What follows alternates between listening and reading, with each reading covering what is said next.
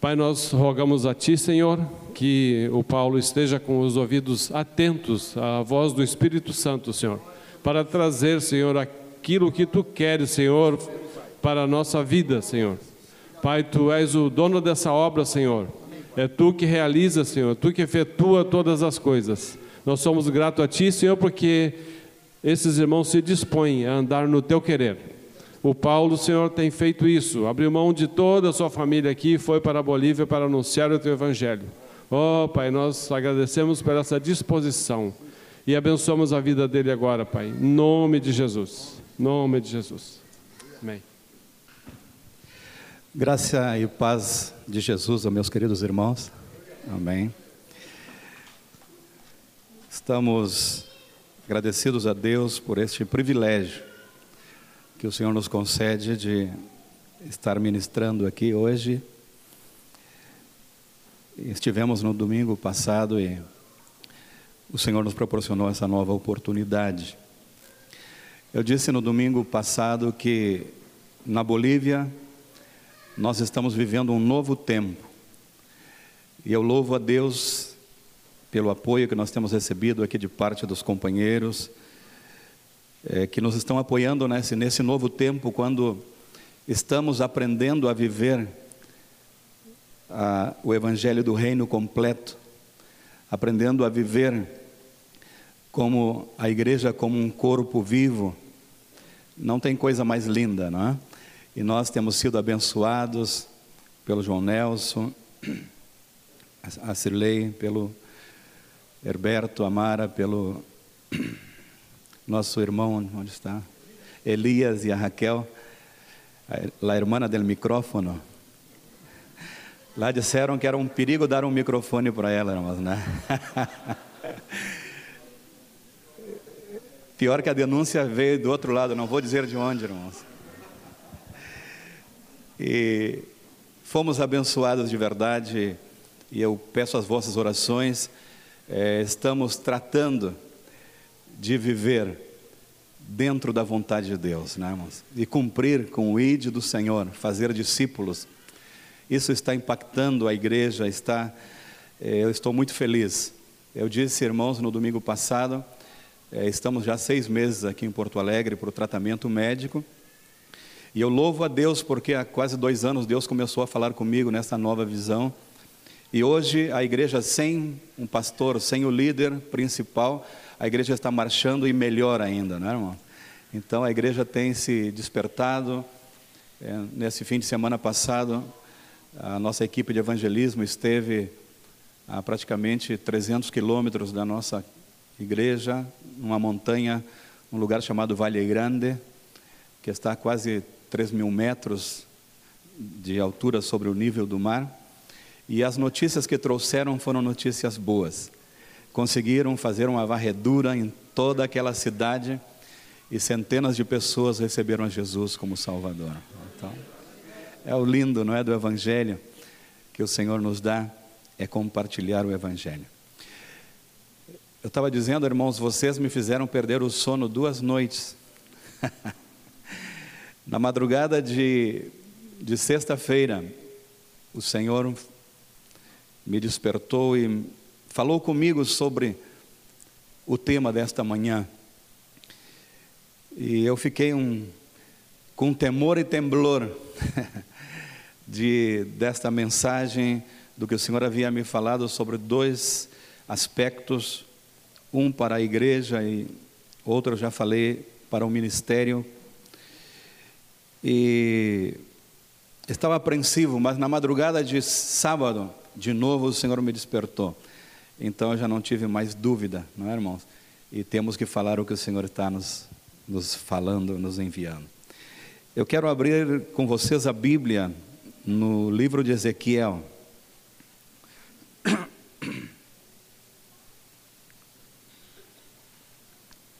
No capítulo 3,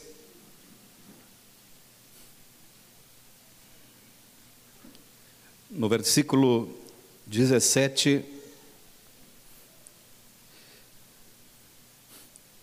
em diante. Diz assim a palavra de Deus: Filho do homem, Disse ele: Eu o fiz sentinela para a nação de Israel.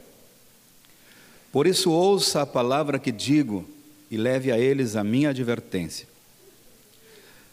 Quando eu disser a um ímpio que ele vai morrer, e você não o advertir, nem lhe falar para dissuadi-lo dos seus maus caminhos, para salvar a vida dele, aquele ímpio morrerá por sua iniquidade, mas para mim você será responsável pela morte dele. Se, porém, você advertir o ímpio e ele não se desviar da sua impiedade ou dos seus maus caminhos, ele morrerá por sua iniquidade, mas você estará livre desta culpa.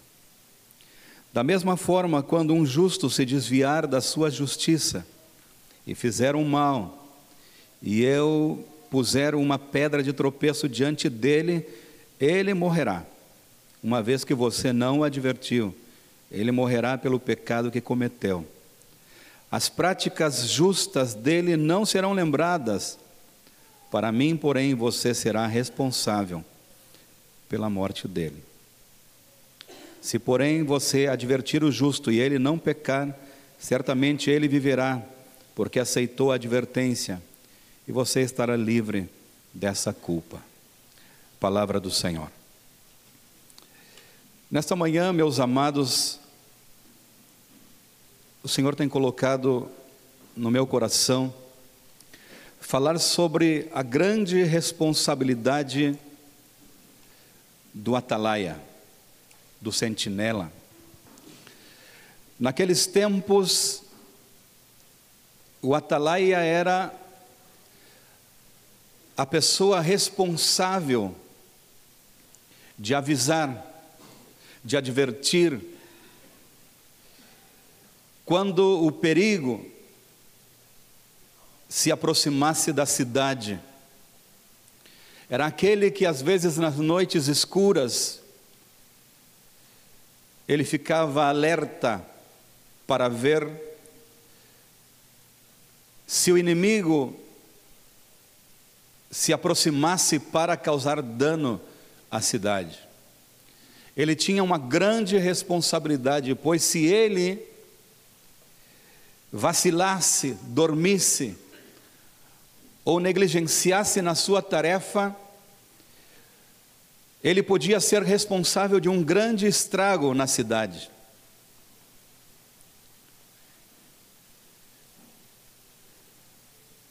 E eu estava meditando sobre isso, irmãos, e trazendo contextualizando para nosso tempo. Também nós somos atalaias, sentinelas de Deus nesta terra. Este mundo ainda não está totalmente destruído e corrompido, porque existe um exército de sentinelas, de atalaias, que estão cumprindo com a responsabilidade. Graças a Deus que o Senhor disse que nós outros, perdão, às vezes eu misturo, irmão. que nós somos o sal da terra e que nós somos a luz do mundo. E isto é tão verdade, irmãos, que nós estamos aqui nesta manhã, porque alguém, irmãos, estava no lugar certo, na hora certa, para advertir-nos do perigo e nós estamos aqui com segurança essa, essa manhã, louvando e glorificando o nome do Senhor. Diz a história que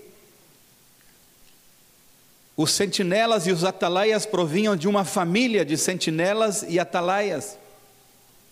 Era algo que ia sendo passado de geração em geração. E isto nos fala esta manhã de uma grande responsabilidade. Alguém como atalaia de Deus, como alguém que avisa da parte de Deus, nos advertiu do perigo. E nós fomos liberados do perigo, libertados da nossa vida que vivíamos antes. E agora nós também fazemos parte dessa geração de atalaias, que temos a responsabilidade e não podemos negligenciar esta responsabilidade. Porque seria um egoísmo da nossa parte, seria algo muito triste. E eu tenho dito isso, irmãos, e de uma certa forma, vocês sabem, não é fácil pregar estas coisas. Hoje eu estou no meio de alguém que tem uma visão bem ampla deste, deste assunto, mas tenho ido a lugares, irmãos, onde encontramos crentes que estão há 30 anos nos bancos das igrejas e nunca ganharam uma alma para o Senhor. São rodeados de dezenas e centenas de pessoas que Deus coloca, Deus me revelou um dia, que Deus nos dá uma área de atuação que é nossa responsabilidade, um entorno familiar e de amizade que nós somos responsáveis diante de Deus. E encontramos ainda cristãos, 30, 20, 15 anos, que nunca deram a voz do atalaia. Tenho feito algumas pesquisas, irmãos, que são impressionantes, eu estou falando dentro da minha denominação. 98% dos cristãos nunca discipularam nenhuma pessoa. 95% nunca leram toda a Bíblia. Mais de 70% não sabem compartilhar o plano da salvação. Mas eu louvo a Deus que neste último tempo, Deus está levantando atalaias para divertir o seu povo. Louvado seja o nome santo do Senhor. Eu estava nessa madrugada de sexta-feira pensando e o Senhor me, me fez recordar uma ilustração que eu quero pedir para a irmã, por favor, colocar. Quero que os irmãos leiam. Eu não vou ler, os irmãos leiam, por favor. Todos leram? Essa história, irmãos, tem muito a ver conosco. E me chama a atenção, irmãos, que este homem, no meio da, daquela terrível tempestade, no meio daquele tempo inadequado, impróprio, para que alguém estivesse naquela situação, na beira daquele caminho, correndo o risco de ser atropelado, mas este homem sabia do perigo que estava ali na frente, ele não tinha nenhuma obrigação de fazer. Ninguém mandou ele fazer. Mas ele sentiu a responsabilidade. Ele disse: Eu sabendo que a ponte não está mais no seu lugar, que veio esta, esta enxurrada de águas e levou a ponte, e por este caminho vêm muitos carros, eu tenho a responsabilidade de avisar que a ponte não está no seu lugar. E me chama a atenção, irmãos, a forma desesperada. Aquele homem disse, diz a história que ele acenava os seus braços desesperadamente, procurando fazer parar aqueles que vinham em direção àquela, àquela fatalidade. E o Senhor tem falado comigo, irmãos, sobre a responsabilidade da igreja relacionada ao pecador, relacionada àquelas pessoas da nossa relação. Muitas vezes nós nos acomodamos, muitas vezes nós somos displicentes na proclamação e no aviso do cuidado que essas pessoas têm que ter em não perder a sua alma. Mas o que Deus espera da sua igreja nesta última hora, não é mais, irmãos, nem menos que nós sintamos esse desespero em avisar o pecador do caminho que ele está indo. Não é fácil, meus queridos irmãos, ver e saber que muitos dos nossos familiares irão passar uma eternidade longe de Deus. Muitos de nós temos filhos desviados dos caminhos do Senhor, temos parentes que não tiveram encontro pessoal com o Senhor. E essa responsabilidade não é dos líderes somente. Esta responsabilidade está sobre os nossos ombros. Quantos podem dizer amém?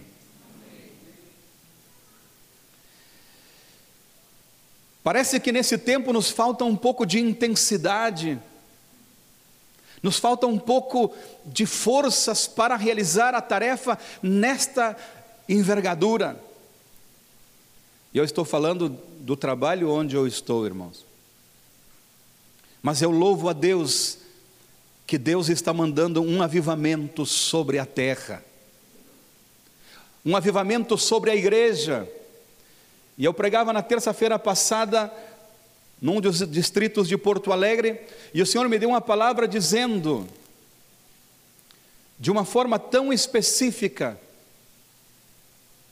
que nós temos que acelerar esse tempo do avivamento. E alguém pensa que o tempo do avivamento é o tempo em que os crentes e os cristãos se levantarão a falar línguas estranhas, a profetizar, a, a, a, a expandir os dons que fazem parte de um avivamento.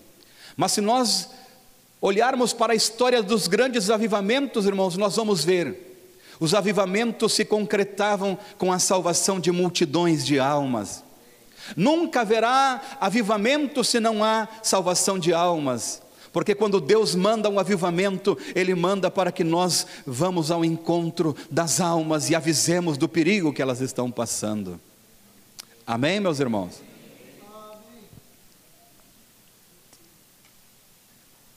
Não me recordo o nome, mas há uns dois anos atrás estava lendo um livro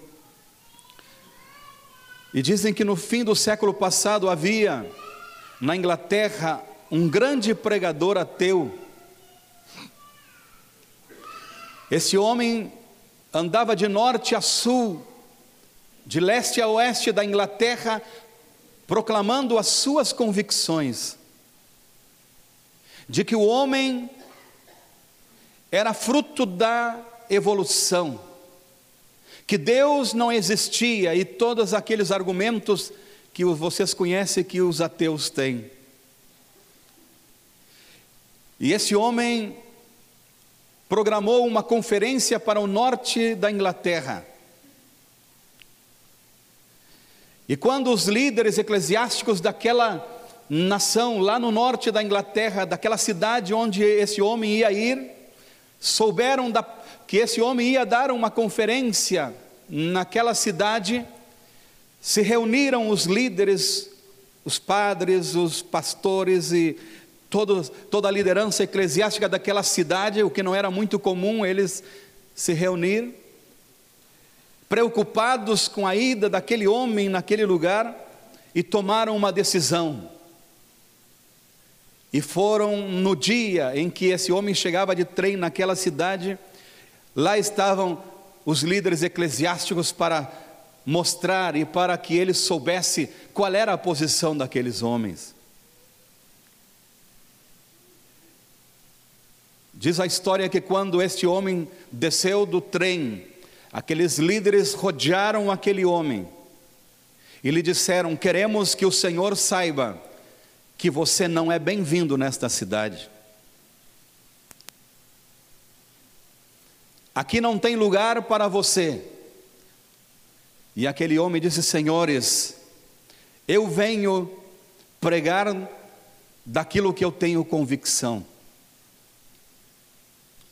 E eu quero dizer aos senhores: se eu cresce em Deus, e cresce que Deus enviou o seu Filho ao mundo para salvar ao mundo, para salvar os pecadores, e que os pecadores estão a caminho do inferno, das chamas do inferno.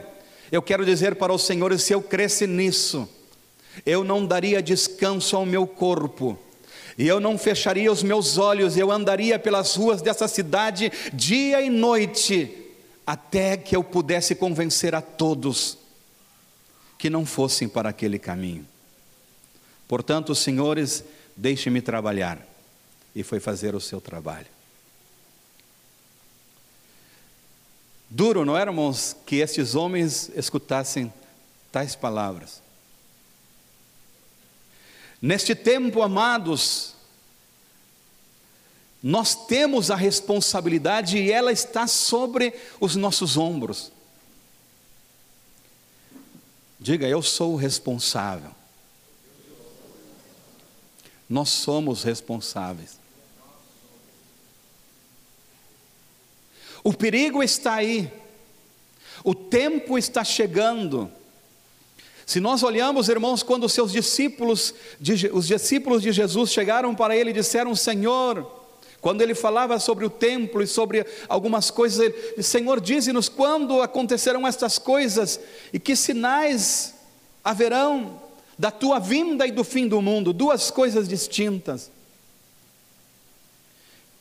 E Jesus disse: Não os enganeis, não virá o fim antes que aconteçam estas coisas: terremotos, rumores de guerras, fome, peste.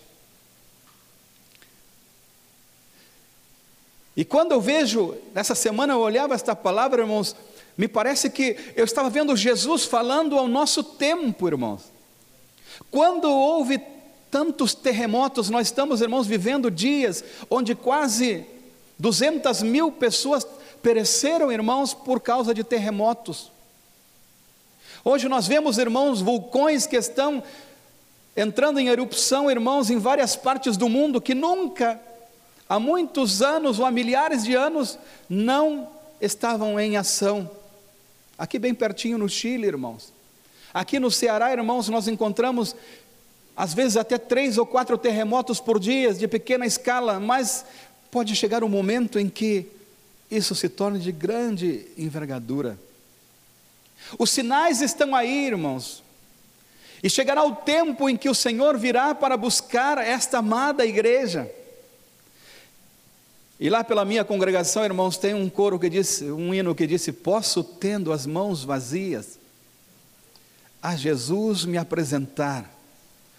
Quantas almas poderia ao Senhor apresentar? Alguma coisa assim. Posso, tendo, eu tendo as mãos vazias. E sabe, irmãos,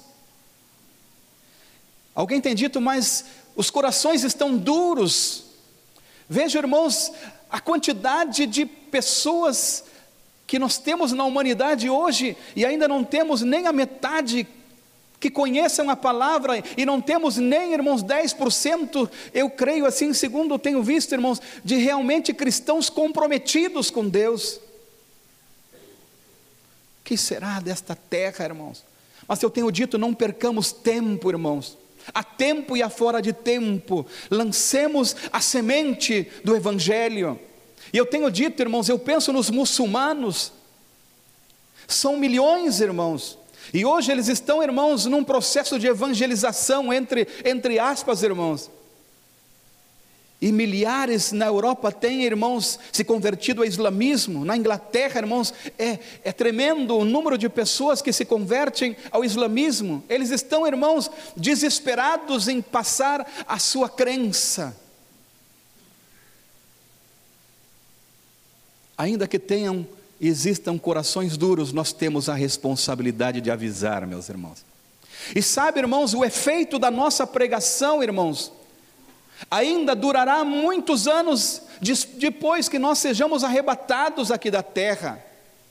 Um dia o Senhor, o Senhor falou comigo sobre isso e eu tremi diante do Senhor, porque eu dizia: Senhor, tal pessoa é tão dura, mas ele tem que ouvir, sabe por quê, irmãos? Não haverá um tempo de maior, tempo de mais salvação na face da terra que na grande tribulação. Na grande tribulação, irmãos, milhares e milhões de pessoas receberão ao Senhor como Salvador, e milhares serão condenados. Mas quem serão aqueles que receberão ao Senhor na grande tribulação? Porque a Bíblia diz, diz que haverão pessoas que pregarão o Evangelho naquele tempo, e até em Apocalipse disse: Eu vi um anjo que pregava o Evangelho eterno. Que privilégio ouvir o Evangelho, mas eu não quero esse privilégio, não, eu quero estar com os primeiros, né? mas eles acharão um grande privilégio. Mas quem serão aqueles que serão salvos naquele tempo, irmão? Aqueles que escutarão de nós nesse tempo do perigo, irmãos. Ainda que, que custando a sua própria vida, não quiseram escutar neste tempo, mas naquele tempo, então vale a pena, meus irmãos.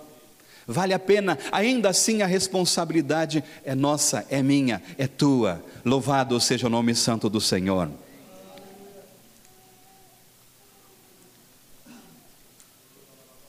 Na segunda parte desta palavra, fala de avisar o justo. O Senhor disse: quando eu colocar tropeço, quando eu colocar algo diante do justo por causa do pecado dele, tu também tens que avisar. E essa parte, irmãos, é, é tão delicada, é tão específica, que me dá temor, irmãos, de falar. Deus está provando o companheirismo neste tempo, irmãos. A igreja muitas vezes se priva de bênçãos, irmãos, porque as bênçãos estão sendo derramadas, irmãos, porque não, não, não chega a encher a medida que Deus quer para a sua igreja. E nessa madrugada que o Senhor falou comigo, o Senhor me fez lembrar de uma figura, irmãos. O Senhor me fez lembrar de uma figura num, num seminário há, muito, há uns dois ou três anos atrás, de um ministério muito abençoado que esteve na nossa igreja chamado Desarrollo Natural de, Igle, de Iglesia, que é o desenvolvimento natural das igrejas, falando sobre as, as igrejas saudáveis. E eu chamei o irmão naquele, no amanhecer, liguei e disse: irmão, me manda esta figura. Eu tenho dito, irmãos, que a igreja tem perdido bênçãos, porque às vezes nós não estamos avisando o nosso irmão, o nosso companheiro, determinado ministério, de algumas falências. E quem perde é a igreja num todo, irmãos, porque Deus quer encher a medida da sua graça sobre a sua igreja nesse novo tempo. Eu pediria que a irmã colocasse, irmãos, aqui nós vamos ver a figura de um barril, irmãos. É outra, irmão a outra. A figura de um barril, eu creio que é a quatro. E eu vejo tão interessante, irmãos, eu coloquei umas tarjas pretas porque estava em espanhol ali. Aqui fala do barril do mínimo, né? Vejamos, irmãos, que aquele barril é composto de várias tábuas. Que eu vejo isso, irmãos, como uma pessoa, uma área da igreja, um ministério, um líder. E nós vemos, irmãos, que a tábua mais curta do barril é que determina, irmãos, a quantidade de água que o barril vai reter. Então, o que é que eu vejo aqui, irmãos? Estas águas como bênçãos, como graça. E às vezes, irmãos, temos ministérios que crescem, obreiros que crescem, irmãos que crescem, e outros estão, irmãos, lá estagnados, por quê? Porque estão com algo errado na sua vida. Porque existe algo, irmãos, que tem que ser corrigido, e é por ali, irmãos, que escapam as bênçãos, é por ali que escapam, irmãos, a, o potencial que Deus quer dar ao seu povo. Não sei se me faço me faço entender. Amém, irmãos? Vejam, meus irmãos, a tábua mais curta é o, é o ponto vulnerável da igreja. E sabe, irmãos, quando esse ministério esteve na nossa igreja, e eu recomendo esse ministério e eles fazem um perfil da igreja, é algo muito, muito, vamos dizer, sigiloso do ministério. E quando fizemos, irmãos, esta, esta pesquisa entre os irmãos, é algo anônimo, nós descobrimos, irmãos, que a nossa igreja estava falhando no que era o companheirismo. E realmente, irmãos, a igreja não, não recebia a totalidade da bênção de Deus, porque na parte do companheirismo as bênçãos se derramavam, irmãos, e não, e não crescia a igreja. Então nós fomos, irmãos, tratar desta parte, começamos a avisar aos irmãos, começamos a mostrar a palavra de Deus, começamos, irmãos, a divertir nesta área, e o que aconteceu? Esta tábua se fechou e a igreja começou a receber mais graça do Senhor. E eu estava vendo, irmãos, os especialistas no, no barril, irmãos, vamos usar o barril como uma igreja. Eles dizem, irmãos, que o vinho colocado no barril, ele só vai ter o sabor adequado, preparado e habilitado para o consumo, é quando ele alcança um, um nível, ele não é totalmente, mas ele tem um nível e o barril, irmãos, desprende da própria madeira elementos que fazem com que este vinho se torne um vinho saudável, um vinho saboroso. Mas se não existe uma nivelação, irmãos, vai haver prejuízo, vai haver dificuldade de reter as bênçãos de Deus. Obrigado, irmã. Da mesma forma, meus amados irmãos, nesta manhã, no nome de Jesus,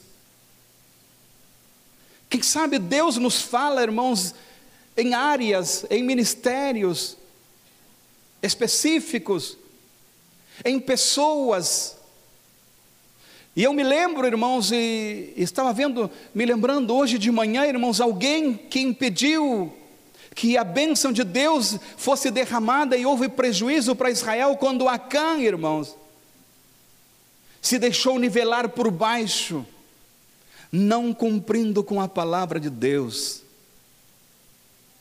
Muitas vezes, queridos, nós queremos fugir da responsabilidade dentro do companheirismo, dentro das nossas relações, em advertir ao nosso irmão, em advertir o nosso companheiro de uma atitude equivocada, de uma postura que não é correta, de passos equivocados que esteja dando, e nós dizemos: eu não tenho nada a ver com isso, isso é coisa do ministério.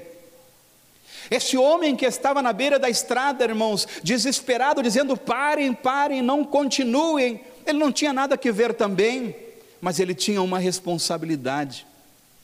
Porque, irmãos, quando nós ajudamos o nosso irmão, advertindo, aconselhando amorosamente, exortando conforme a palavra de Deus, irmãos, nós também somos abençoados pelo Senhor.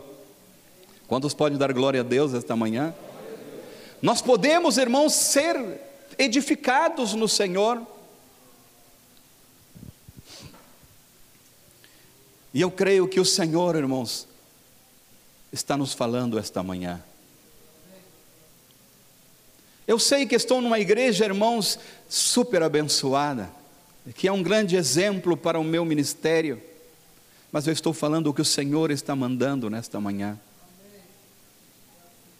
Nós temos, irmãos, que desesperadamente, irmãos, não estar buscando, irmãos, aqueles erros, aquelas, aquelas falências na vida dos nossos irmãos, mas muitas vezes elas estão ao nosso lado, elas estão, irmãos, ao nosso alcance, irmãos, e nós estamos faltando.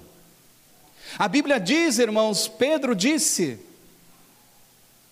que o amor cobre uma multidão de pecados. Amém? Muitas vezes, irmãos, ainda é tempo de recuperar. Nós estamos vendo, irmãos, que através daquele irmão, ou daquele ministério, ou daquela área, se estão esvaindo as bênçãos de Deus. Mas nós dizemos, eu não tenho nada a ver com isso. Mas Deus diz, nós somos responsáveis também, irmãos. Assim como somos responsáveis pelas almas que se perdem, nós também somos responsáveis pelo nosso irmão. Não vamos fazer como aqueles dois irmãos lá do início, não é, irmãos? Quando um mata o outro e Deus pergunta sobre o seu irmão, ele disse: O que, que eu tenho que ver com meu irmão? Sou eu o guarda do meu irmão? Nós somos um corpo vivo. Louvado seja Deus por isso. Nós somos o corpo de Cristo, aleluia. E importa sim o meu irmão, importa sim a minha irmã. Louvado seja o nome santo do Senhor. Importa. Muito mais nesta última hora, quando o nosso adversário, sabendo que está chegando o momento em que esta igreja será arrebatada aqui da terra, será raptada aqui desta terra. Ele está trabalhando 24 horas por dia. Ele está colocando todo o seu exército em prontidão, ele está colocando todas as forças, todas as estratégias para fazer cair aquele que serve a Deus, porque nós somos uma arma poderosa nas mãos de Deus nesta última hora. Nós somos um instrumento de Deus, irmãos, para uma revolução na terra nesta última hora. Ainda que as expectativas, irmãos, são negativas, ainda, irmãos, que nós olhamos e, e vemos um túnel escuro, mas eu quero dizer, Deus vai usar a igreja nesta última hora. Louvado seja Deus. Eu estava tão impressionado com o relatório do companheiro Erasmo do que Deus está fazendo lá. E é isso, irmãos. Deus vai usar, irmãos, nesse, nesse novo tempo, amados. Deus não está buscando estrelas, Deus não está buscando intelectuais, ainda que eles são necessários. Deus não está buscando pessoas entendidas, ainda que eles são necessários na obra de Deus, mas mais que tudo, Deus está buscando servos que lhe obedeçam. Servos dispostos a fazer a sua vontade, louvado seja Deus por isso, que aqui há uma multidão de servos nesta manhã. É o tempo de Deus para nós, meus irmãos. É agora ou nunca. É agora ou nunca mais. Deus quer levantar a sua igreja com esta visão ampla. Eu cuido do meu irmão. Existe uma tendência humana, irmãos, de acomodar-se à situação das pessoas que nós amamos, no sentido de apoiar, Às vezes nós encontramos situações que o inimigo cria, irmãos. E nós vamos ali, é aquele, parece uma coisa tão enrolada de família, de, de problemas afetivos, problemas emocionais, e às vezes nós vamos e batemos a mão no ombro e dizemos: Deus está no controle. Mas não é isso que Deus quer que nós fale muitas vezes. Deus quer que nós digamos o que está acontecendo. Onde está o estorvo? É esta forma que Deus quer nos usar neste novo tempo, queridos. Outro dia estive no negócio de um irmão, é meu irmão carnal, biológico. E quando chegamos, ele começou a falar das necessidades da sua empresa, da, da questão é, financeira, das dificuldades e de pronto, irmãos, veio no meu coração dizer: não te preocupa, Deus está no controle. Mas o Senhor diz: não diga isso, eu não estou no controle. Diga a Ele isto, isto, isto isto. E eu me, me surpreendi, irmãos, não é? Eu digo: senta aí, mano. O Senhor diz isto, isto, isto, isto, e ele parou assim para mim. Eu pensei que ele ia ficar bravo, ele baixou a cabeça e disse: Ora por mim, mano. E eram palavras duras, mas eu falei com amor para ele. e ele recebeu, irmãos, e Deus está fazendo uma obra também na sua empresa, porque estava conduzindo de uma forma equivocada. É fácil, irmãos, nós passarmos a mão no sentido, pensamos que estamos apoiando, esse é o aspecto principal. Mas Deus quer muito mais de nós, Ele quer responsabilidade no que nós fazemos. Louvado seja o nome santo do Senhor. Participar, irmãos. Ontem, irmãos, um, estava conversando com um companheiro, ele contava de, um, de uma pessoa que estava passando uma grande necessidade, não é, não é cristão, e essa pessoa veio até ele, e veio realmente desesperado, contar-lhe o que estava acontecendo. E eu achei tão interessante que ele disse: Paulo, sabe o que eu fiz? Eu disse para ele: senta aqui, eu quero falar do amor de Deus para ti que, que tem que haver os problemas econômicos, irmãos, com, com, aquele, com aquele momento? Mas aquele era o momento, irmãos, ele nunca tinha tido uma oportunidade, aquela pessoa sempre o havia evitado. Mas quando se apresentou esta oportunidade, ele falou do plano de Deus para com a vida dele, e que todas as coisas que aconteciam na vida dele passariam a ter relação com Deus a partir daquele momento. E aquele homem recebeu ao Senhor como seu Salvador, se tranquilizou, e ele disse: Agora eu vou te emprestar esse dinheiro. E ele disse: Passou 15 dias, Pastor Paulo, ele voltou à minha casa com outro semblante. Ele disse: Nunca ninguém fez o que tu fez por mim. O dinheiro não foi o principal. O principal que tu me mostrou o caminho de Deus. Aleluia. E ele não voltou só, ele voltou com a sua esposa, ele voltou com os seus filhos, e ele disse: Eu quero conhecer mais deste Deus. Aleluia. Estão entendendo, meus irmãos? Responsabilidade.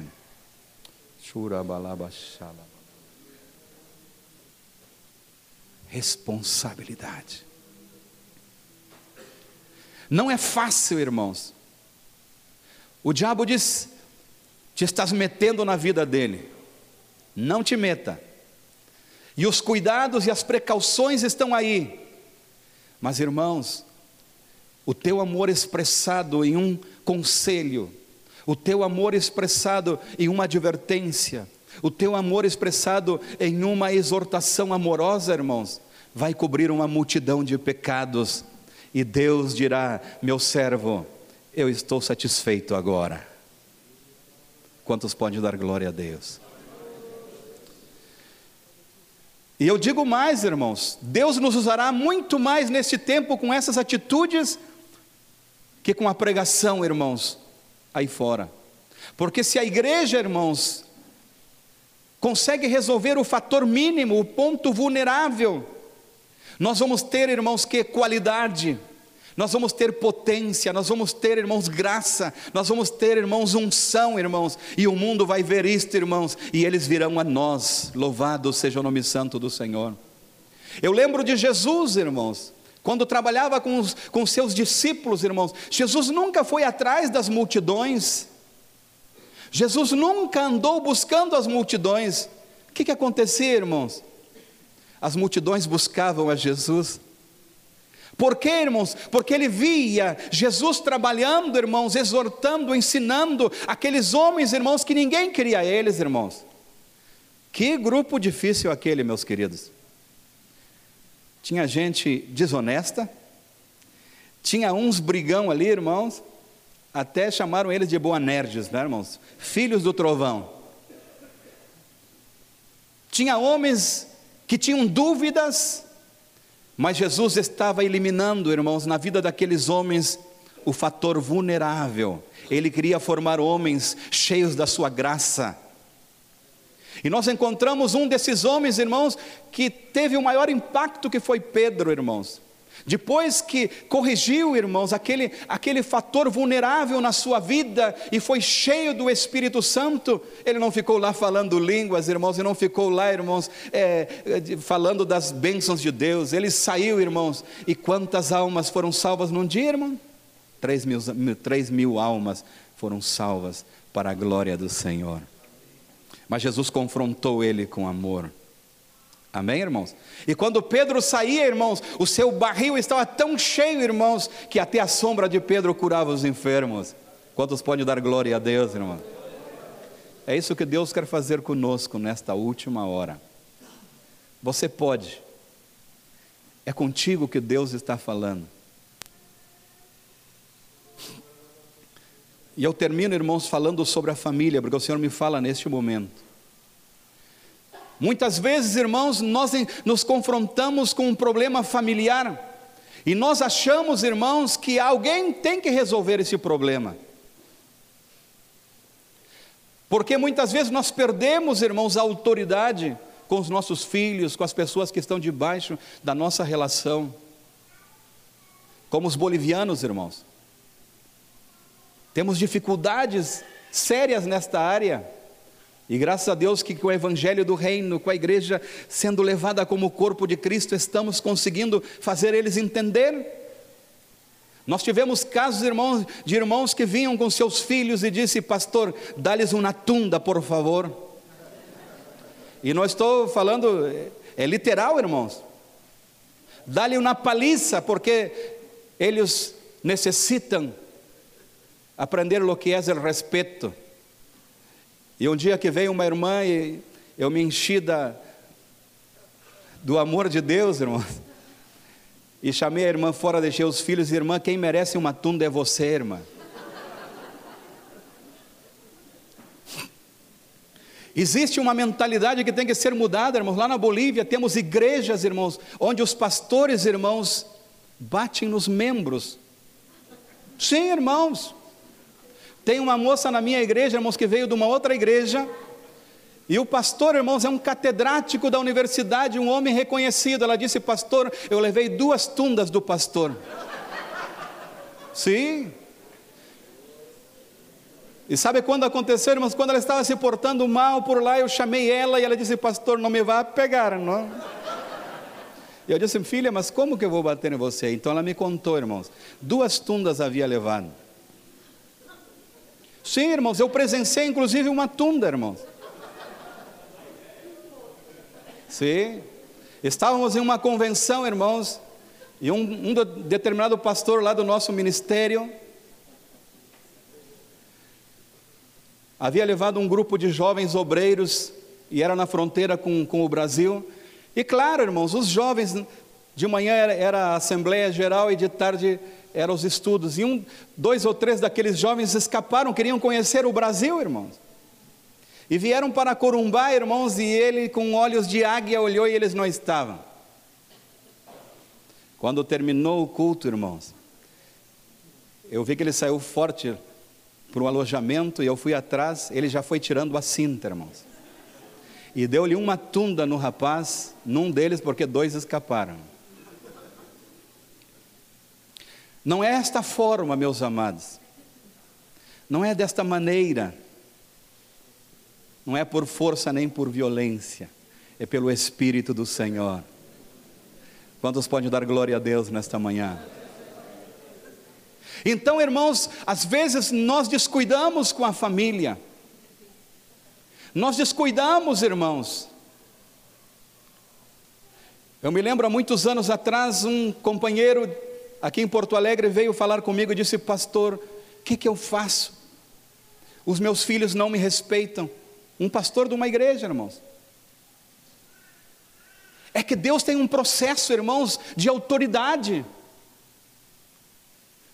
Não podemos trabalhar com autoritarismo para operar, irmãos, a graça de Deus dentro da nossa casa, é óbvio. E esse pastor disse: Eu não sei mais o que fazer, meus filhos não me respeitam. E eu comecei a conversar com ele e digo: me conta bem aqui. O que tu tens feito na tua casa? E ele me contou algo, irmãos, que era uma prática dentro da sua casa. E eu disse para ele: aí está o problema. Era algo negativo, era algo inapropriado para um servo de Deus. Ele disse: Mas o que, que eu vou fazer agora? Caso feito, não tem mais solução. Eu digo, tem solução. Qual é a solução? Arrepende-te, reúne a tua família e confessa diante deles o arrependimento, e eu duvido se Deus não te dará de novo autoridade. Hoje, passado muitos anos, ele me diz, disse outro dia, Paulo, obrigado por aquelas palavras. Imediatamente, irmãos, anulou a maldição que estava sobre a sua casa, irmãos, de desobediência, de rebeldia. Por quê, irmãos? Porque ele tomou a decisão, irmãos. Mas graças a Deus, irmãos, neste caso o Senhor teve misericórdia e eu pude falar. Eu podia dizer, não, ora mais. Tem gente que vai morrer orando, irmãos, e não vai conquistar a autoridade, não vai conquistar, irmãos, a graça. Porque, irmãos, isto é um processo de Deus interno. Então, meus irmãos, nós temos a responsabilidade. Eu, eu quis muito dizer para ele: eu vou te ajudar em oração. Às vezes nós temos que tomar decisões, irmãos, importantes. Eu me lembro há uns 20 anos atrás, quando eu pastoreava uma igreja em Viamão, uma irmã veio a mim e me disse: Pastor, será que o senhor não pode fazer uns jejuns por, pelo meu marido? Meu marido é terrível, não quer saber de Jesus, já tentei de tudo e tal. Tá bem, irmã, vamos fazer então. De acordo, vamos entrar de acordo, vamos. No segundo dia de jejum eu encontrei a irmã, feliz, contente. Irmã, como está? Tudo bem? E como vai o jejum? Que jejum?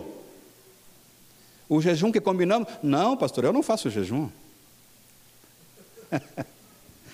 Eu não gosto destas coisas.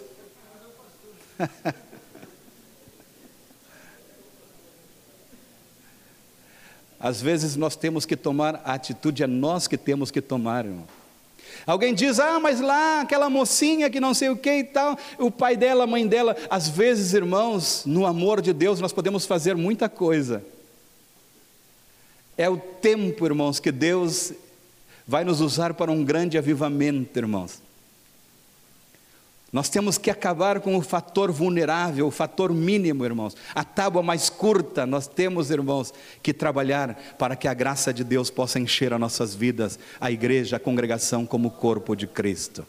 Quantos podem dar glória a Deus? Eu sei que vocês trabalham, irmãos, em companheirismo, em tudo isso, mas Deus sabe por quê, né, irmão? Diga ao teu, teu irmão, conte comigo, irmão.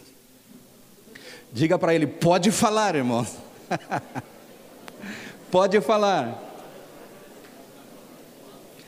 Muito obrigado, irmãos. Deus abençoe os irmãos.